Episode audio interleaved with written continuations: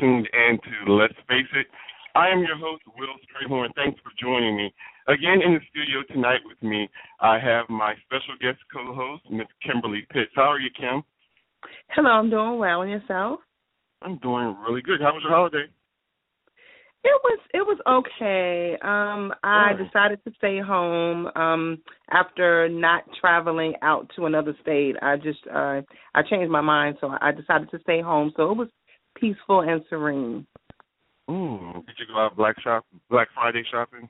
No. you didn't? No. Me. No. Me. How how was your holiday? It was good. We did go home to North Carolina as I told you. Um it was the one year um, anniversary of my grandmother's passing. So um, I thought it was going to be a little gloomy, but it actually was one of my best visits down in North Carolina. I really got to bond with family, especially with my immediate family. Um, so everything was really good. We didn't go out shopping or anything like that, um, but we really spent some good quality family time, and, and I oh, think that's really what the holiday was about. So um, we have an awesome, dynamic show. We have been working on this show all week, um, yeah. tirelessly. So, why don't you tell us about the show? Okay, well, in light of the recent events in Ferguson regarding the verdict assigned to the Michael Brown case, this show is dedicated to race and race relations in the United States. So tonight we have four dynamic community and education leaders. They are Dr. Terrell L. Strayhorn, Dr. Mary Beth Gasman, Dr. Antipas L. Harris, Mr. Glenn Barker. So get ready for an evening of discussion, insight, and deep introspection. So after this commercial break, Will and I will be joined by our guests. You're listening to Let's Face It on the Survival Radio Network, and I'm your co-host, Kimberly Pitts, and we will be right back. Right back.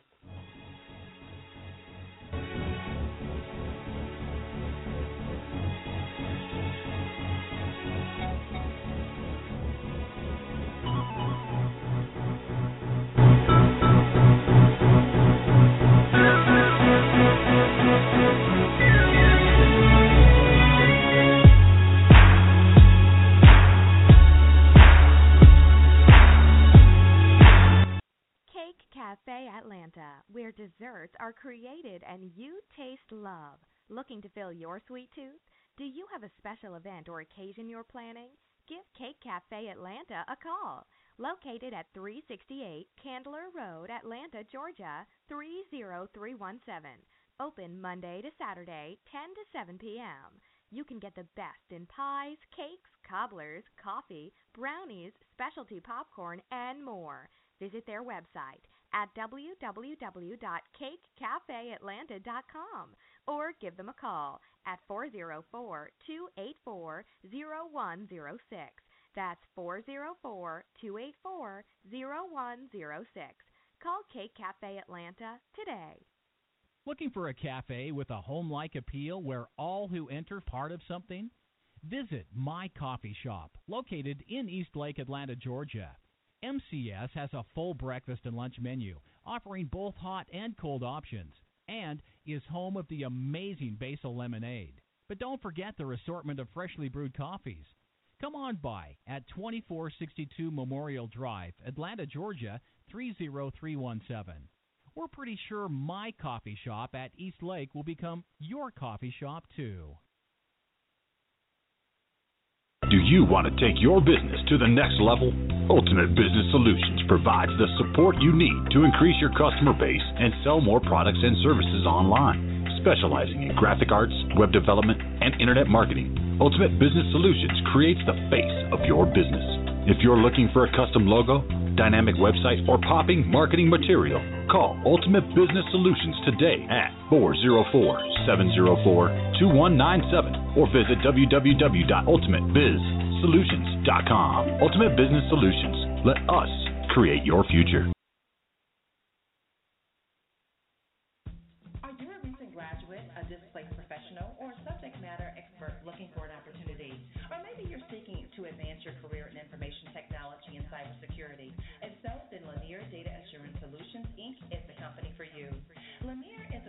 services consulting firm located in Washington, D.C., Largo, Maryland, and Jacksonville, Florida. We are comprised of highly experienced certified security professionals as well as subject matter experts in the science of information security and privacy. Lanier has established a solid reputation for excellence by providing superior services to every client. This credible firm brings a wealth and expertise to the profession. If you are interested in challenging work, excellent compensation, contract and contact Lanier Data Assurance Solutions today. Like us on Facebook to get real-time opportunity announcements at facebook.com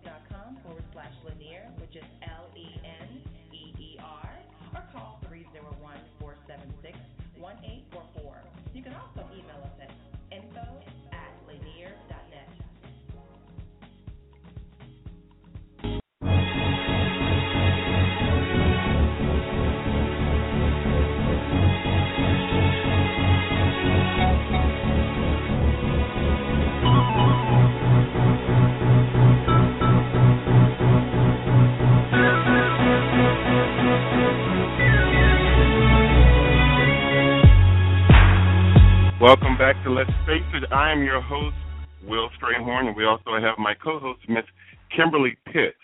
Um, again, tonight's show is all about Ferguson and how race and race relations are playing a part in the United States today.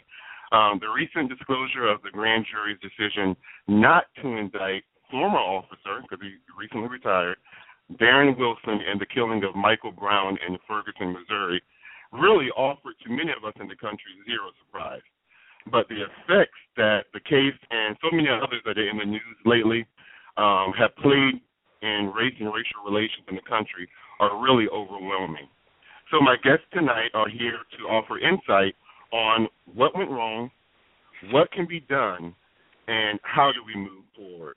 So we have, I'm going to introduce them one by one, Dr. Mary Beth Gasman, Dr. Terrell Strayhorn, Dr. Antipas Harris, and Mr. Glenn Barker. Welcome to the show, everyone. Thank, you. Thank you. Yeah. Um, can each of you, beginning with Mary Beth, can you briefly introduce yourself and give us your credentials um, so that our listeners will know? Sure, I'm happy to do that. Um, I'm Mary Beth. I'm a professor at the University of Pennsylvania in Philadelphia, and I also uh, serve as the director of the Penn Center for Minority Serving Institutions.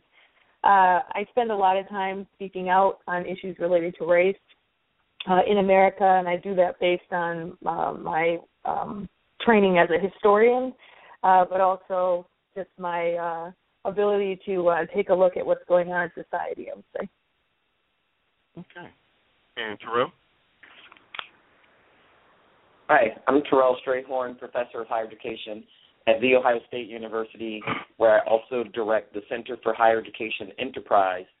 And I spend a good deal of time through my research looking at issues of student success, but specifically um, through a lens that focuses on the experiences of historically underrepresented minorities, and have spent a good deal of time the past couple of years trying to focus on the condition of black men in higher education. Okay. Glenn? Glenn Barker here from the Mankind Project out of Chicago. I'm the executive director of the largest uh, center in the Mankind Global Network of uh, 32 worldwide centers. And um, I get to live my mission every day. Uh, the purpose here is to create a safer world by growing better men. And we do this by training and supporting men in circles. And I get to live that mission every day. Thank you for having me. You're welcome. You're welcome. And last but not least, Antipas. Hi, uh, Dr. Antipas Harris here um, from Regent University. I am a an associate professor in the School of uh, Divinity, and uh, I also direct the Center for Youth and Urban Renewal. I have a strong interest in the cross section of uh, faith and community, or church and society. So uh, I am very happy to be here. Thanks for having me. You're welcome. You're welcome. So before we really get into the interview, um, as I said in the introduction, very few people were surprised at the um, grand jury deciding not to indict um, officer um, Darren Wilson. But I want to know from each of you, what was your response when you heard the verdict? And you can just speak at will.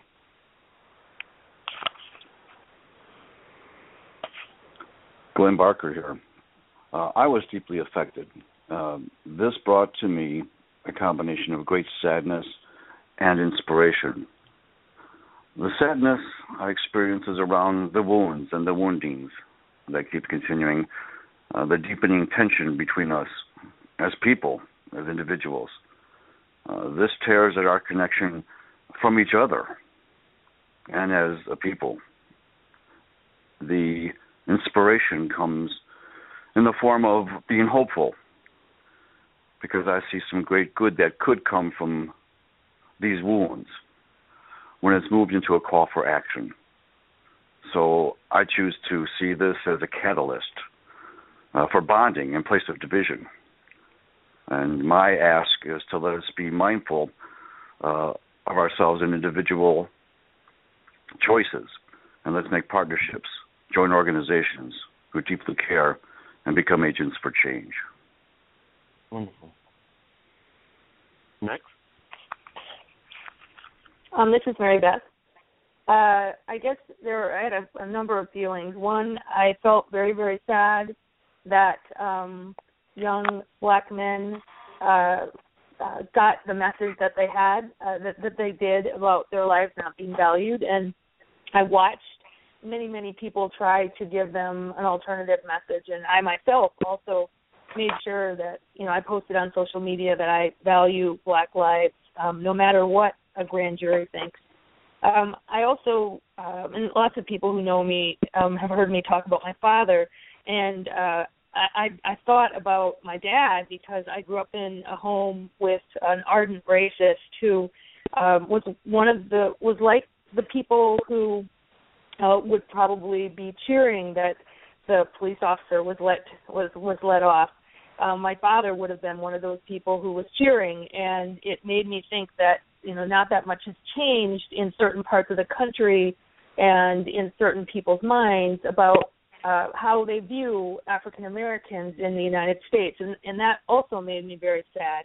But I but I will have to say that, like Glenn, I um, the first thing I try to think about is how can we make this better? How can we um, take all of the people who actually do feel like um, Black Lives Matter and bring them together. And I think there are lots of people who are who are not necessarily black who also feel that Black Lives Matter and how do you bring them together and how do you how do you get people to pull everything they have uh, together to um, change what's going on in society. And that's really i think the only way that we can make that happen. I mean throughout history what we know is that um, when people came together they were more successful. I, I don't know if you guys saw the trailer yet for the film selma that's coming out but it's a beautiful yes, reminder. It's a beautiful reminder the, the even the trailer of how people of all different religions and racial and ethnic backgrounds and ages and uh, came together of, around a common cause. Uh, mm-hmm. And I, I think that this is an opportunity for people to do that. We just have to be brave enough to step up, and there are many people who are not brave enough, and uh, we need we need more brave people. Awesome. Next. Uh, Antipas Harris here. I, I have to say that um, when I heard the verdict uh, or the um, decision from the grand jury, um, not that it was something that I didn't expect, but um, I thought I'd brace myself to hear what I heard. But when I heard it, I felt a deep seat uh, sense of grief, um, frustration. Uh, I felt the connection with the people who were frustrated than than Ferguson uh, it brought up a lot of my own issues and and uh, experiences over the years, and also also some uh, concerns I've had about the justice system for a long time. Uh, so it was one. It was very personal. I took it very personally, and mm-hmm. uh, it took me a moment to sort of distance my um, personal emotion from a rational way of thinking about things. And Terrell? Yeah, so I felt many of the emotions that other uh, other panelists or speakers have said, but I think the moment I heard the decision, most immediately I felt unsafe and unprotected as an African American male myself who not only you know does the work around race relations but lives in this country and that was the hardest emotion to shake. Like Glenn and, and Antipas and um, Mary Beth, I felt disappointed with the decision. I felt um, that, you know, as a as a, a law school student, I couldn't understand how one comes to this decision rationally or even legally with the sort of weight of evidence that would suggest a different course of action. So I was disappointed and confused, but I think at the end of the day, while I still harbor some feelings of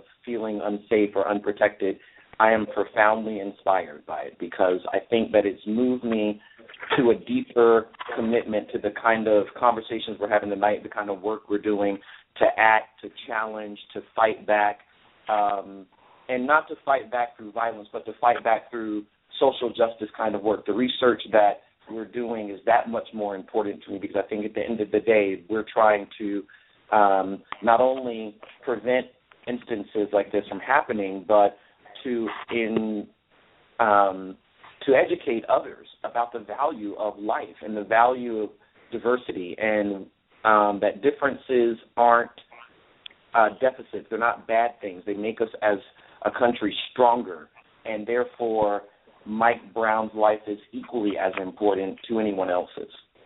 Hmm. Well said. Well said. And Kim.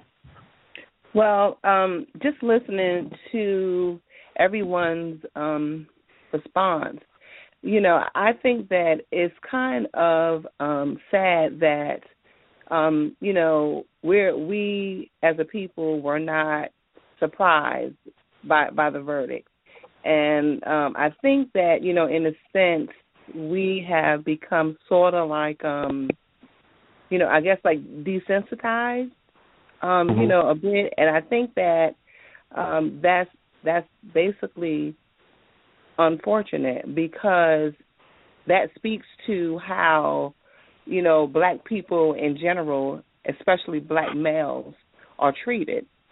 Um, but this this leads me to the next question, and this is for everyone. Uh, in your opinion, what are the core issues surrounding what happened in Ferguson?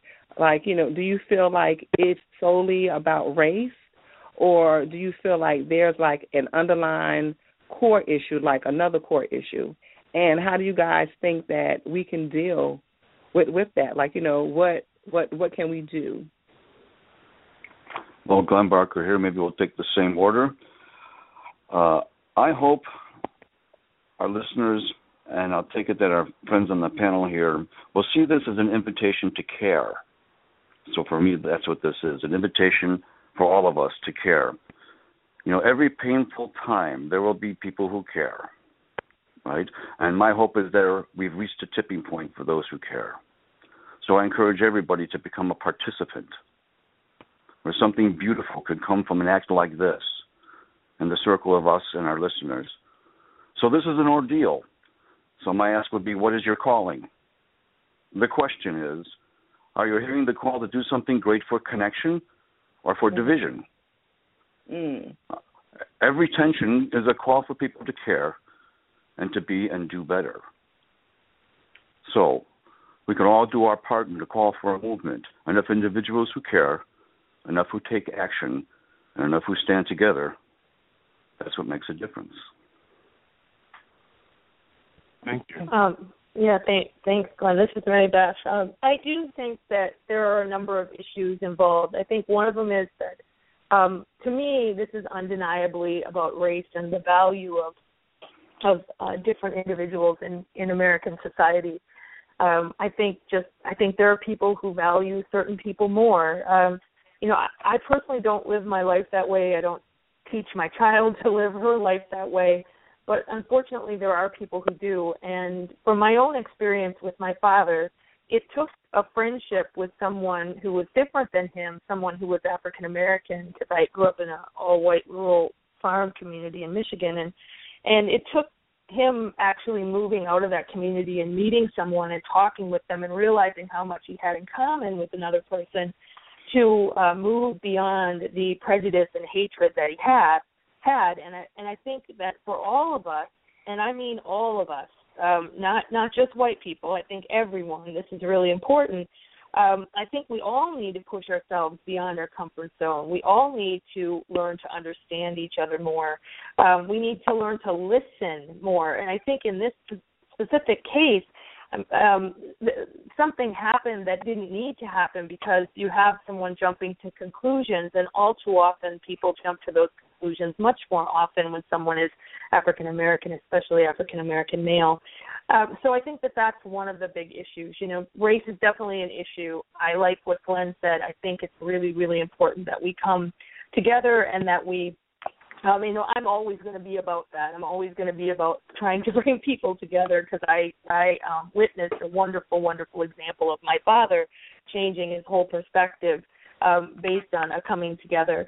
And then the other thing I think this is about is the power of um, of uh, democracy. So uh, the fact that the that so few so few people uh, in Ferguson uh, were in, the people in, in positions of power were not representative of the people in Ferguson.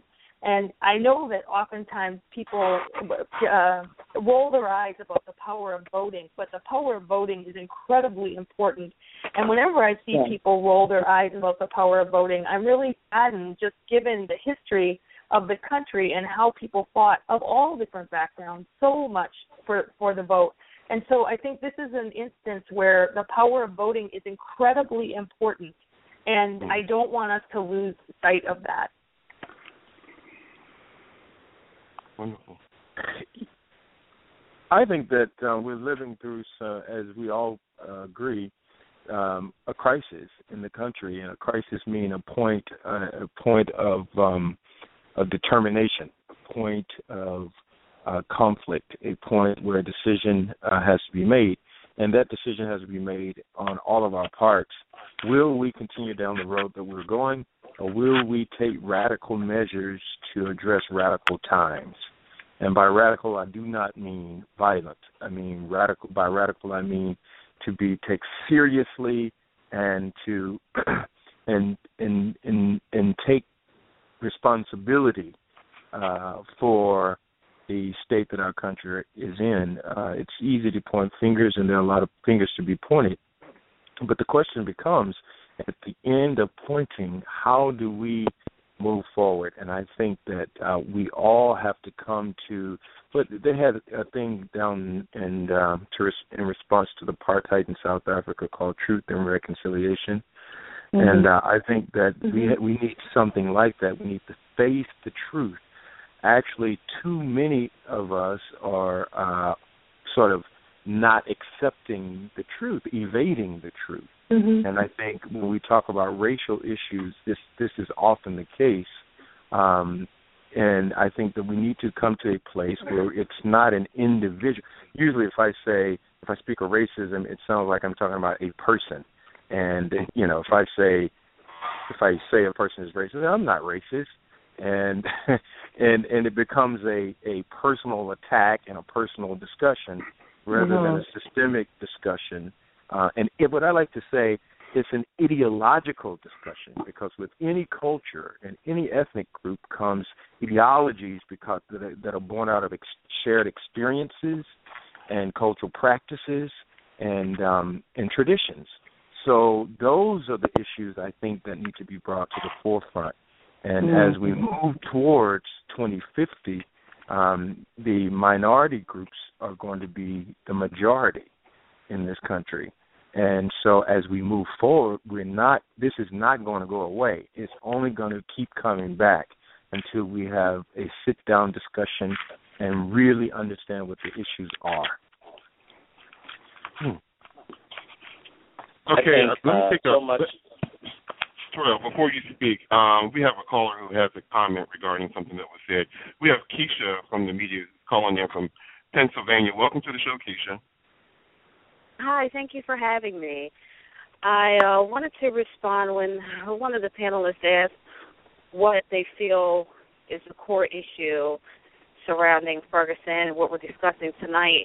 And aside from race, um, I'm a police officer. I've been a police officer for 15 years. I actually served as a sergeant in southeastern Pennsylvania in an urban police department.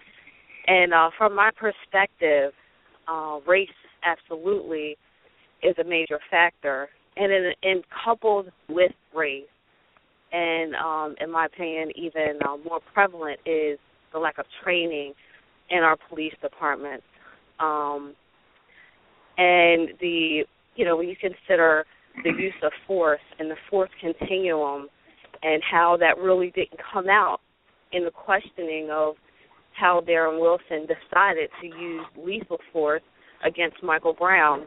I, I've sat on several interview panels in my career where I'm inter- interviewing potential new hires. And one of the things that's very startling is that most of these uh, new applicants, potential new hires, are recent graduates of the police academy or have several years of experience. And one of the main questions that we often ask is what allows you in the state in the Commonwealth of Pennsylvania to utilize deadly force? And the variance of answers is, is very troubling. There's oftentimes not a real understanding of when deadly force can be used in the Commonwealth. And these are, you know, we have a lot of people who are graduating from police academies where you send yourself to the police academy. Uh, your only barrier to entry is fifteen hundred to three thousand dollars, an application fee, and being able to uh, complete a physical agility that basically consists of a one and a half mile run, and uh, and you're able to get on the police force after completing this, you know, very short course of training. And, and so I think training is a big issue when it comes to our police forces, and uh, and I and I would like to see how we can collectively address that. Mm-hmm. Okay. So, to my panel, do you have any remarks to her statement? Glenn Barker here, and yes, there um, there is an incumbent, I believe, responsibility of our institutions, all of our institutions, to become culturally sensitive, uh, to understand their isms and ism and uh, issues around race, around gender, around socioeconomics. Uh, this is woefully absent in much of our teaching and is long overdue. Uh, our group, the Mankind Project, provides men's groups, for instance, that go directly at those issues on an individual basis so that our men sit together and we get to take the lid off of those things, to open up, to own our prejudice, to own our isms, to own our rage, our anger, and our passivity. And we settle these things between ourselves as men. So I believe this takes the pressure off, allows me and the men in our circles to show up in the world being more generative, more understanding, and more compassionate, and yet very strong indeed. So I would offer to any organization that's waiting for that to happen uh, to connect with a group like ours, the Mankind Project. We already provide the services for 700 men's groups. Uh, 50,000 men are participating. Uh, we invite you to invite yourselves to connect, and we can provide that in your community, in your organization. And so that's the invitation from me, officer. Thank you. I appreciate that. I definitely believe that cultural sensitivity is an important part of uh, training that's absent and in a way that police officers are willing to consume it because you know when you're dealing with uh folks in law enforcement. You're often you're oftentimes dealing with a cynical bunch and uh that information has to be delivered in a way that you can actually convey the importance of it. So i accept that offer. Thank you and i will look to connect with you offline. Very good. Thank you. Thank you. So um, Terrell, I'm sorry for the interruption. You were going to speak on some things that you feel are issues. Yeah. Um, so I think some things I would add to our discussion would be that I clearly and undoubtedly, I hope no one can listen to the um, the facts of the case or any of the events that have taken place over the past couple of days and come to a conclusion that this is not about race and that it doesn't tell us much about race relations in our country. But I think also embedded within the um, the case itself, the verdict that followed afterwards, the resignation that follows, are also um, important issues and lessons around um, masculinity, as Glenn mentioned earlier, and stereotype expectations of black males, and how the those expectations, how those stereotype expectations shape um, people's psyche, their mind, their thinking about the value and worth of individuals. And I think that's much of what was embedded in um, the comment from the officer. And I think that those stereotyped expectations can change, likely through interventions like the Mankind Project and interventions that we've had in education for a long period of time. But even after those um, interventions, I think there's still some other issues. The, you know, right now, if you keep up with the media, there's a lot of messaging coming out about Mike Brown and his uh, criminal history. And okay. some people would be surprised, and some people might say they're disappointed. Or, but in fact, that is an age-old tactic um, that we have allowed society to use to demonize, disproportionately demonize black males. Um, mm-hmm. And the strategy is simple, and that is to reduce or to conceal the humanity of the individual. Because once someone sees someone as human, humane and human, it's impossible. It's much more difficult to um, dismiss the worth of their life. But if you can ever make them into demons, um, something not human, then we right. lose our sensitivities about mm-hmm. their lives. And I think that what I hear as the deeper issues, not just race, not just social class, not just masculinity, there are deeper issues embedded in this, and they're questions, a crisis of um, democracy and the, what kind of democracy do we want to have and build, and um, who's free and who has rights, and are they equal rights for all or just for some, and under what conditions, as well as a crisis of authority, and that is not just what are the sort of implicit bias that shape police officers' minds, but what is it that police officers should be thinking about in terms of how to appropriately use the authority that we've given them as police officers.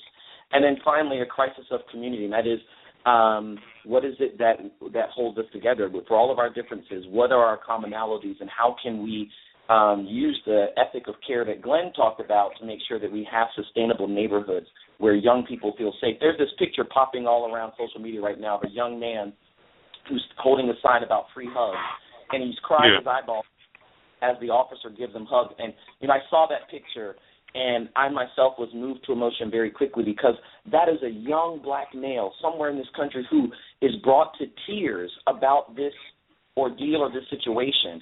And what it signals to me is a sense of community that's absent, that he doesn't feel respected, a part of. He doesn't feel like he belongs. And I think that is the deeper issue that we've got to deal with. Yeah, um, can I uh, respond to uh, Dr. Strayhorn? I think you made a great point uh, when you talked about how if you paint Mike Brown's past um, in a way to frame him or to demonize him, then it will legitimize what uh, their Officer Wilson did.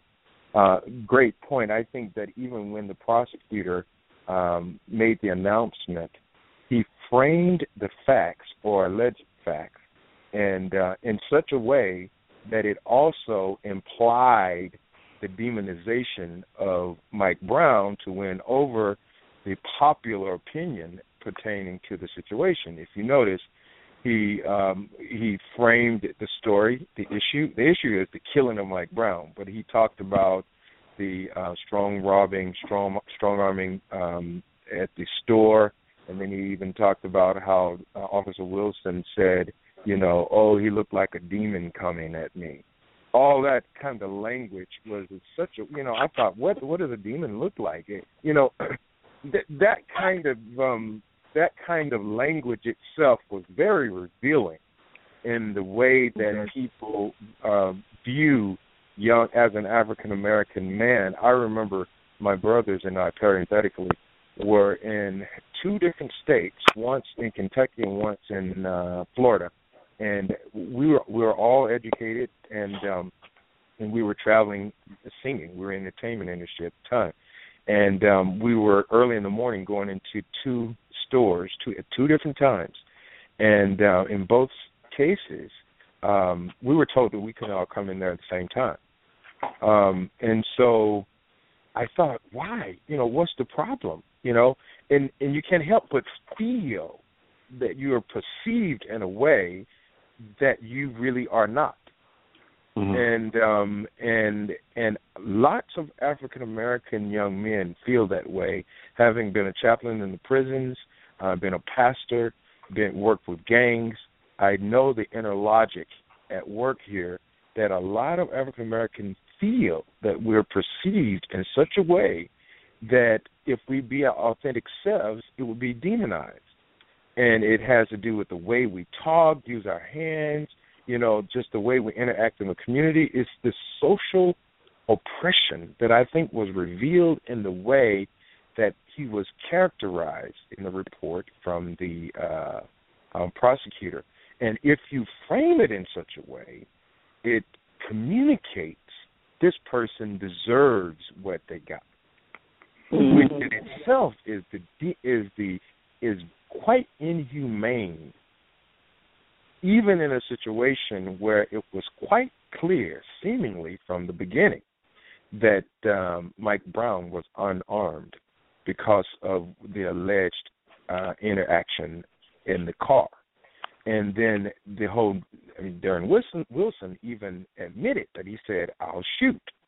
So even that language didn't sound very professional. To me, it communicated counter bullying. He felt that he was being bullied, and in his position of power, he counter bullied in a way that was, uh, and then in the end, he got scot free on it, and I think that's problematic.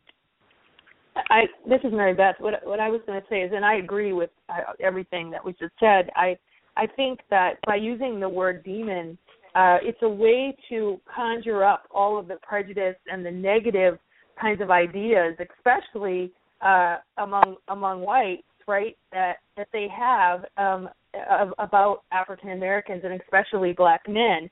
Um, and I'm I'm completely with Terrell in that these are the kind uh, the destroying of people's uh, of people as human. Uh, these are the kinds of things that historically have been used over and over and over to denigrate black men and uh, and to make them seem demonic to people. And so I think they the they played on every kind of stereotype that they could. Um, and and I I believe, and I think this is what I heard um, people saying is I believe that was done on purpose. It's a way to just rip the humanity away from Michael Brown um, and and have us all forget that he was a, a high school student, right? I mean, I think that uh, we we just ripped the humanity completely away from him as if he uh, he, he didn't deserve to live and and uh, that that's what I thought when I heard the use of the of the word of the word demon. It was a it was a way to uh, legitimize his death, and uh, I, I find it really really troubling, really troubling. Um, going back to what Terrell said, Terrell had mentioned um, that there has to be a sense of community. I'm sure that we can all agree that in order for change to occur, we can't depend on the government. We can't depend on the police departments to make reform. Um, it's going to have to be a collective effort, and it's going to have to be from the community. Um, coincidentally, this year marks the 50th anniversary for the Civil Rights Act of 1964. Back in those days when people protested, it was for a reason, it was for a movement. Um, in your opinion, I'm asking, the acts of anger and passion that followed the grand jury decision – do you believe now that they will finally result in a movement as such back in the 60s, or do you believe this is going to be another moment? I think it's very difficult to simply say, "Oh, this is the same thing like what happened in the '60s." I think uh, that the visual appears to be this similar to the visual that at least I've seen. I wasn't um, born in those days, but um, it, but I think we have to take this situation for what it is, while it does have some resonance of his, some historical resonance. Um, I think um, that uh, what, what we have here is, um, I think it's a it's a different character that we have here, um, and it makes it no less important. But I don't think it's it's exactly the same. What, what do you? I'll be interested in hearing what others have to say about that.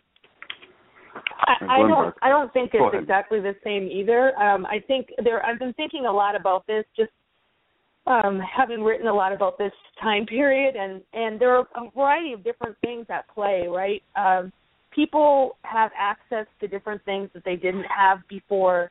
Um, some people have access, other people don't have access. Technology is on fire, uh, and so messages can be transferred much more quickly. Um, messages can also be transferred in ways that are um, not not accurate or that um, are baiting various people, right? That um, that are trying to uh, uh, are, are incendiary.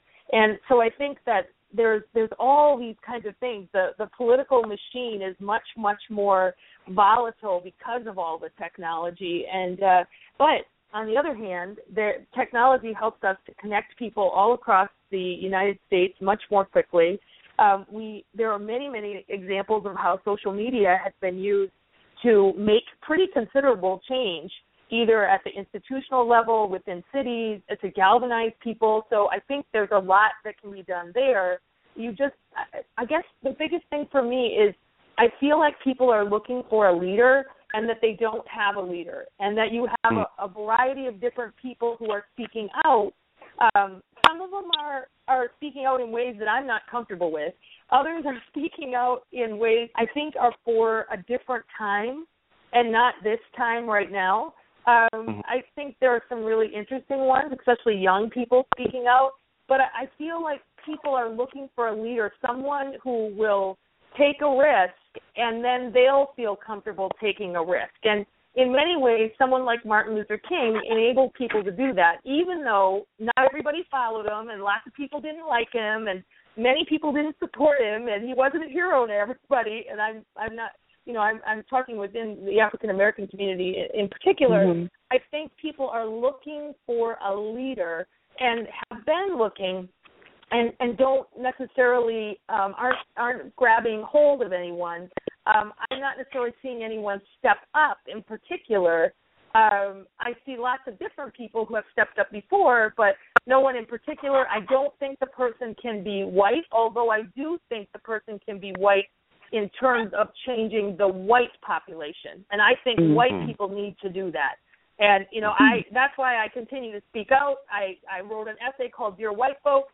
I I think that as white people, we need to handle our business and and stop white people from having and holding these really racist views and and um, perpetuating a system that is inherently racist. And so I think white people need to do that. But I I also I think people are looking for a leader. I may be crazy, but I feel like people are looking for someone to step out that they can get behind because it's hmm. scary. There, people. I think people are afraid. Uh, they, there's a lot to risk, and I think people are afraid.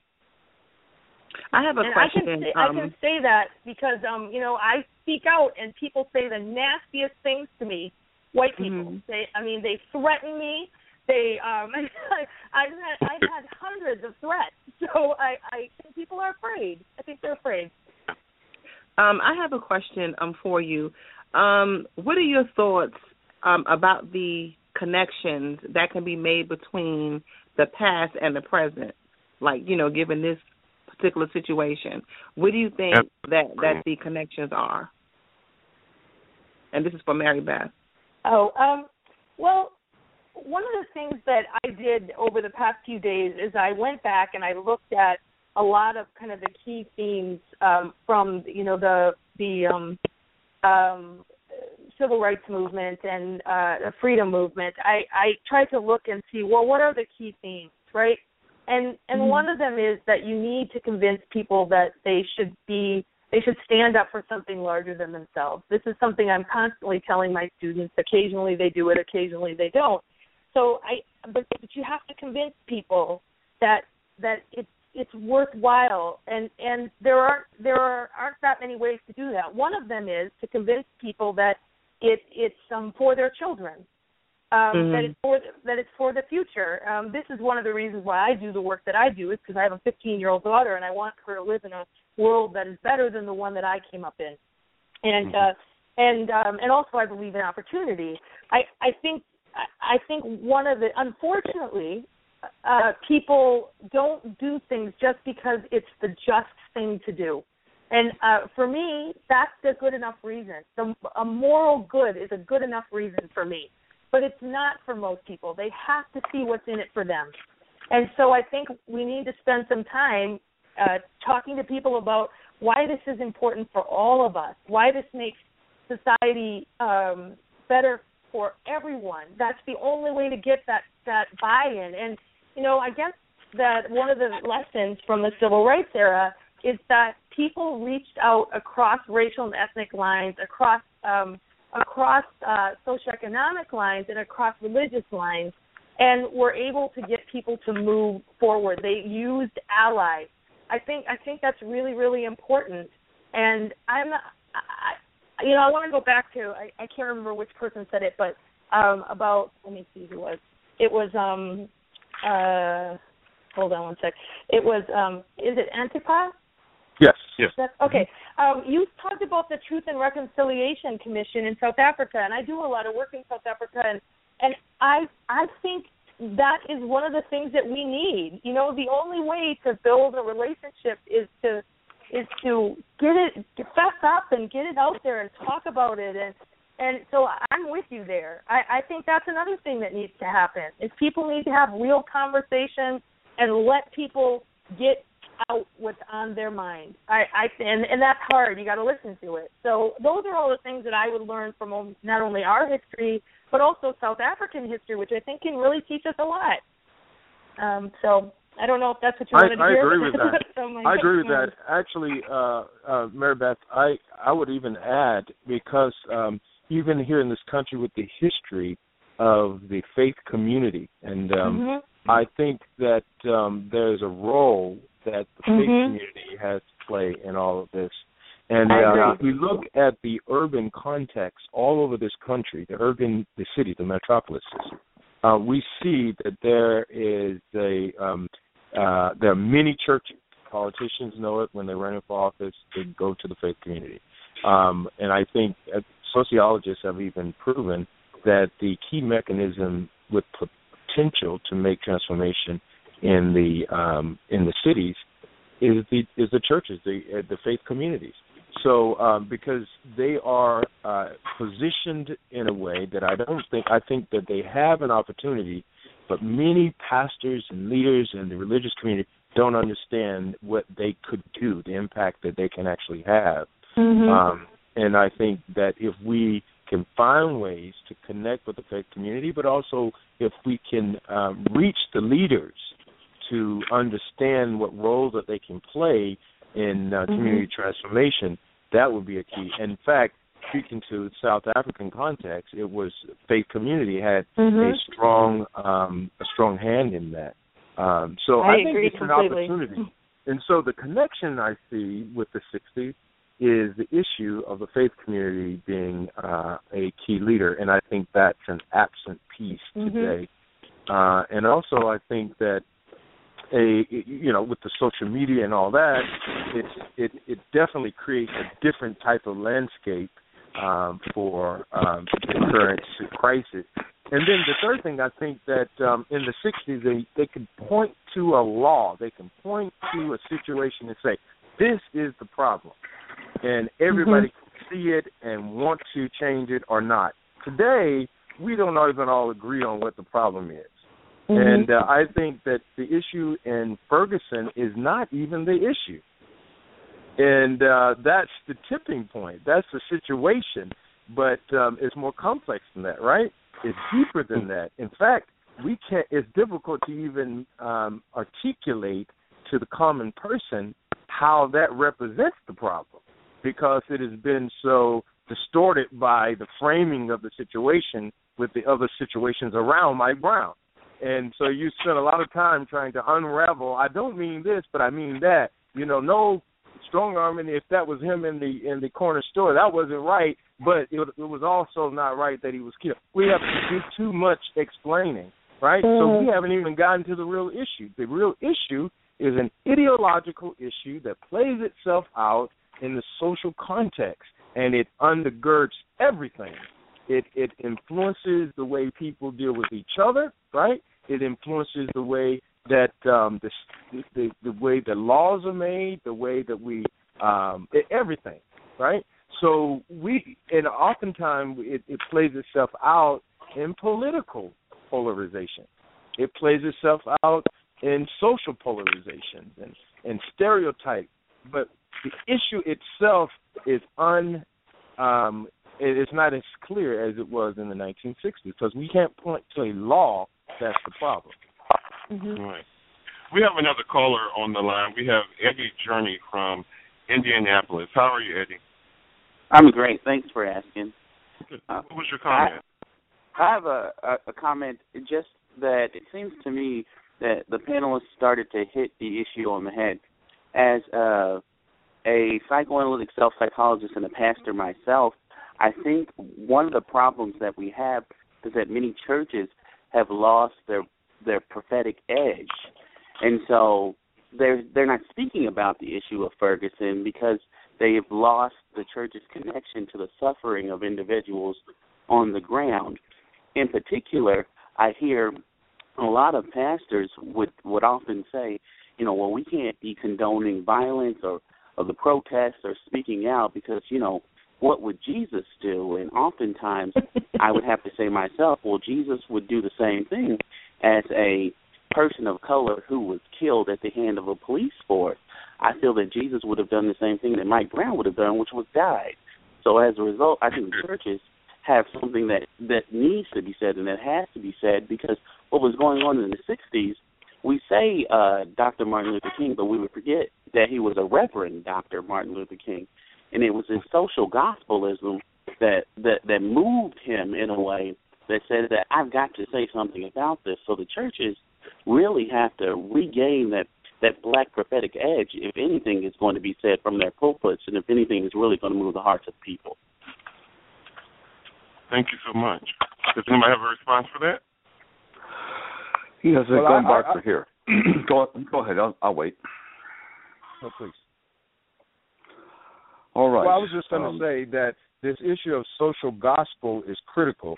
Also, I'm spending a lot of time uh, researching social holiness as well, understanding what justice is and what is the prophetic voice.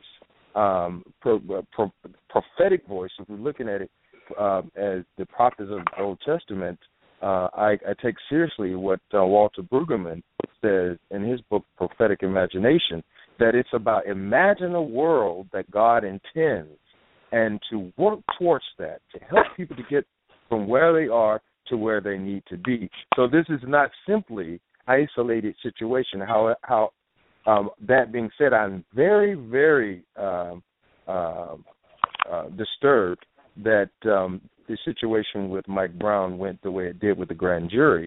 Uh, but I think that when, when we back up from the situation, we have to see a world that changes, not just a decision in Mike Brown case that changes.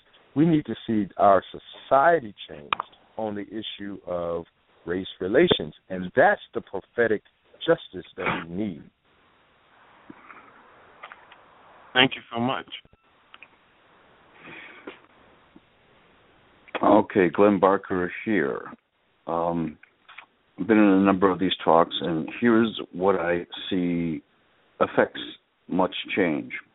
Um, these are big issues, and I'll call it front loading or top loading the issues with so many woundings and so many things to resolve that uh, it can become, in my estimation, uh, too big. Uh, I think what settles in is a feeling of powerlessness, uh, and this breeds apathy. Uh, it's it's too big, and the waiting for the uh, hero to come and save us. Um, we are the brothers, the leaders that we've been waiting for. Uh, Mhm. This is a call. Yes, Mhm. this is a call for the individual. This is a call, right, for us to hear and turn this into what we want from it. It's a call to action. So this is an opportunity to do something as an individual. The question is, what will you do? Will we be the victim that's waiting for the system to change before we do? Are uh, we invoke within ourselves and join organizations and join groups that, that care enough to take action? Mm-hmm. Or that join up with those that just seek division? Right. Our actions our actions and our inactions all matter here. It is crucial. What we are willing to do and what we're not willing to do will affect our futures. This is ourselves. Ah. This is our families. This is our home, our community, our schools. This is what mm-hmm. we can do. And my call is for, men, for the men to step into that position. I, I believe women can shout out, and I believe men, it's time to hear the call. So I will wow. bring this to this organization and to anyone who is listening. Join a men's group or a group in your area that is fearlessly taking action to out ourselves and what we are harboring in our passivity and in our rage and move that to resolve and strength and partnership. I celebrate that. Thank you um, for calling, Eddie. I have a question for uh, Terrell. Are you still there, Terrell? Yes. Okay. Um, there are many moments in our recent U.S. history where the black male life seems to be dashed um, at the hands of white policemen or or any other uh, figure, and this has occurred from like Rodney King to Trayvon Martin to John Crawford um, in the state of um, Ohio to Mike Brown. So, do you feel like this is a national, you know, issue? And also, as a race scholar, what do you think that this says about race um, relations in a supposedly post-racial um, world? Yep. So that's a great question, and I think so much of the conversation we've had to this point already starts to address some of this. I find it so interesting when we talk about a post-racial society. I don't think I've ever heard a person say post-racial society. Everyone who says that term says supposedly post-racial society or alleged post-racial society, which reveals that we ourselves don't even believe that that's where we exist. It's not the kind of society that we have yet inherited, and so I think that's important to start. That that is false. Um, but mm. I hmm. think that you know Mike Brown, Trayvon Martin, John Crawford in Ohio, all of these cases, incidents, and events um, are signals to us of where we are in terms of race relations. And I think to sum it up, there are still serious problems in this country, and I think it's an irony because the country has certainly progressed. The, cer- the country has certainly moved in terms of, um, you know, uh, the geographical proximity of communities of color to each other, mm-hmm. and I include white communities in there. We've advanced in our economic development and who can move up corporate ladders. That doesn't mean there aren't problems, but there's been undeniable progress over the course of time for women and African Americans, mm-hmm. Latino Americans, all, all sorts of racial and ethnic groups. But despite that progress, there's still clear evidence, these cases, just a few of them, that there are still challenges. I think, as Mary Beth said early in the conversation, that they reveal to us that there are members of our community, of our society, who do not um, believe the values and the virtues that we uphold as a society, and I think that's problematic. And we've also learned that there are individuals who we have endowed with authority, power, mm-hmm. who also don't um, live out the creed of this country that all men and women are created equal and that everyone should have access to the to life, liberty, and the pursuit of happiness. And so that is a problem. The fact that we have evidence that this is the case, but we have not yet um, addressed it systematically. And I think some of it gets to exactly what was talked about around leadership and the problems there. The other part that's so interesting, and I, that's why I think um, everyone who's been talking so far about, you know, we need a leader, and the leader's not this great hero to come, but the leader is us, and mm-hmm. that the mm-hmm. time is now, and that waiting cannot continue, is that the longer we wait mm-hmm. and the mm-hmm. longer we sit here and the more we talk, the more confused we get as a society. And I think it's interesting because the the media and the conversation and all of the discourse the conversation to the point where there are distortions in the argument. Before you know it, we're not talking about justice anymore or Mike Brown's life. We're talking about Mike Brown's criminal history, mm-hmm. and that was never the issue. We weren't we weren't talking about that. We were talking about justice. We were talking about the officer officer who took his life. And um, it's interesting because it leads to a form of insanity where we don't even realize that the conversation has changed and that the questions have changed and that we've allowed ourselves to now entertain a different um, topic. And we wonder then why things don't change. It's because we allow this evolution in conversations that convolute what we're talking about, never get us to the real issue. And before you know it, we say, well, um, let's start a national campaign to, for young black men who have criminal histories. That's not the point.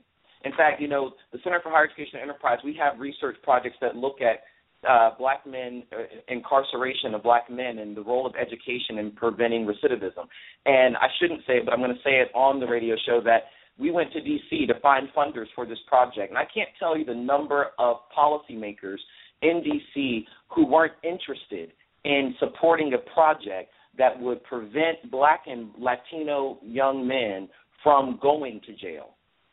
They're not interested in funding that. They're so that is because we know that that's a problem. We have an idea, research about how to curb the problem, but we have leaders, authority makers in DC who don't want to stop the problem because there are, in their mind, societal benefits for this, the perpetuation of this incarceration problem. That's the problem. We have to fix it. And it's going to get in the way of our pursuit of justice. It's going to get in the way of our pursuit of community and democracy. Mm-hmm. We're actually closing in on time, so but I do want to ask Antipas and Glenn. Antipas, I know that you recently um, visited Ferguson, as did Terrell. Um, with your observations there, what do you see that um, the faith-based community can do to help start mending the healing, the, the healing that needs to transpire there? And also, Glenn, I know that you've been talking about the Mankind Project. In what ways can can you offer assistance? We'll begin with Antipas, however. Yes, uh, thank you for the question. I when I was there, I uh, I felt uh, it was before the grand jury's decision. Uh, the folks I talked to, the atmosphere was very intense. Uh, there was a lot of pain, um, and what I in my conversation with some of the younger people, um, the conversation kept going deeper than the case itself to the feeling of being um, attacked and um, the, the feeling that they need to protect themselves from the system. And um, and so what what on the one hand I appreciate um, and we have to acknowledge the faith community has been very present in the um, during the process, and they have been great advocates for the community. Uh, I think that one of the things that the another thing that the faith community can do is um, to work as mediators um, we talked about the need for leadership. Um, at this point, I think advocacy has its role, um, but also mediation, mediating, being a voice on behalf of the community to the uh, uh, the organ, the systems that be, uh, and I think uh, thirdly, it's a pastoral role, a role that um, understands and walks through with the community to help them heal and in many ways to be there in ways that the faith community may not have ever been there before. Uh, and then the other piece that I like to emphasize is if the church can be a, a champion for education.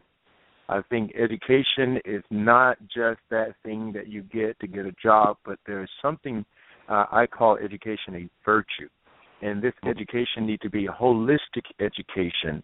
Um, and I think that the, the faith community can play a role in emphasizing education as a virtue. Uh, Dr. Strayhorn said earlier that um, uh, that you know some of the uh, policymakers were not interested in finding ways to uh, to uh, help black and Latino boys keep them from getting into prison. Uh, there was a research uh, done by New York Theological Seminary that education impacts recidivism rates profoundly. And it just bogs my mind how we put so much money into uh into jails and prisons and incarceration and all this and and not enough money in education to help uh in programs to get these guys from going into prison in the first place. If it can impact recidivism rates, it can can also keep them from prison. And I think that the faith community has an opportunity there to emphasize education, formal and informal education. And then lastly, I think our research out of University of Virginia proves the role that the faith community can play in the family. And um, I think that if we can instill the family value and help the communities to become closer as families, um, that will help as well. Wonderful, wonderful. And Glenn, very briefly, how can we get involved with your organization? Uh, I'll make a statement and then I'll let you know how to get a hold of us. Um, okay. My closing remarks to the group and every our listeners will be that we cannot wait for our world to change. We need to change how resourceful we can be in the way we react to it. We can't wait for our world to change. We need to change how resourceful we are as individuals in reaction to it. So if you want to get a hold of the Mankind Project, if you want to start a men's group in your community, in your church, in your neighborhood, where we out ourselves as men, grow ourselves as men, encourage young men to come into an initiation. That's the process of becoming a grown man and dealing with our issues so that we're more resourceful. Please get a hold of me, Glenn Barker, area code 312 243 6743. 312 243 6743. I can be reached on the internet at mkpchicago.org. Glenn Barker is on Facebook. MKP Chicago is on Twitter. Please connect. I'm happy to be of service. Thank you for having me. You're welcome. And Terrell, you had a final remark. Yeah, I was going to follow up on some of the things that Antipas and others had said about um, leadership and about the faith communities. And, you know, uh, the caller who called in from Indianapolis who made the statement about the fact that the church has been virtually silent on this is right. I want to also, though, um, call out those leaders that I do know who are using the pulpit and using the faith based uh, community platform as a place to speak to this issue and to promote justice. My own bishop, Bishop uh, David L. Herron, who is the uh, ecclesiastical leader for Ohio Central East, during his recent uh, our recent fellowship service, spoke directly to this matter and, and encouraged the pastors in the state of Ohio to speak about this from the pulpit, to educate their congregations, to um, offer strategies, to build uh, interventions like summits and to go to Ferguson, not just to be there physically as a person, but to act, to pray, to extend support to the families and the people there. And I think that's the kind of visionary leadership that's needed for this time. And there are leaders like Bishop Herron and others who are not afraid to speak out about this. And I think that's exactly what we need.